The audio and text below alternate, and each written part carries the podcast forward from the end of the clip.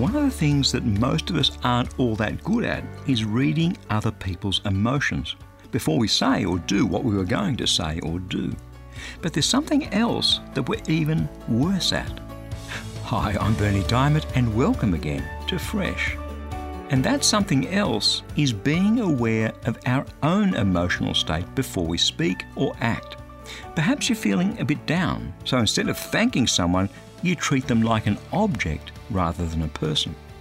Or maybe you're angry, so you say something without even realizing you're angry that you'll never be able to take back. The realm of emotions can be as murky as pea soup, right? And how we recognize and respond to emotions, our own and other people's, has a profound effect on the sort of life we'll end up living. Well, today, wisdom, God's wisdom, is crying out to us. Proverbs chapter 9, verse 6. Whoever is simple, let him turn here. To him who lacks sense, she says, Come, eat of my bread and drink of the wine I have mixed. Leave your simple ways and live and walk in the way of insight. The answer to getting some clarity around emotions is to eat and drink in God's wisdom. And His Word, the Bible, is cram packed full of it. The sort of insight and indeed Holy Spirit power that we need to think about how we're feeling before we speak and act.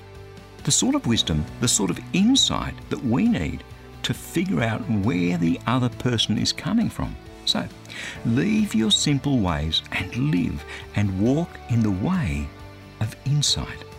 That's what God's calling you to do. That's what He's offering you because that's His Word, fresh for you today. The richness of God's Word, the power of His Word to impart His wisdom and insight to transform our lives is extraordinary. So if you'd like to go a bit deeper, then stop by and explore ChristianityWorks.com, where you'll find a wealth of messages on all sorts of different subjects straight out of God's Word and conveniently arranged so that you can find exactly what you need for today. Again, that's all at ChristianityWorks.com.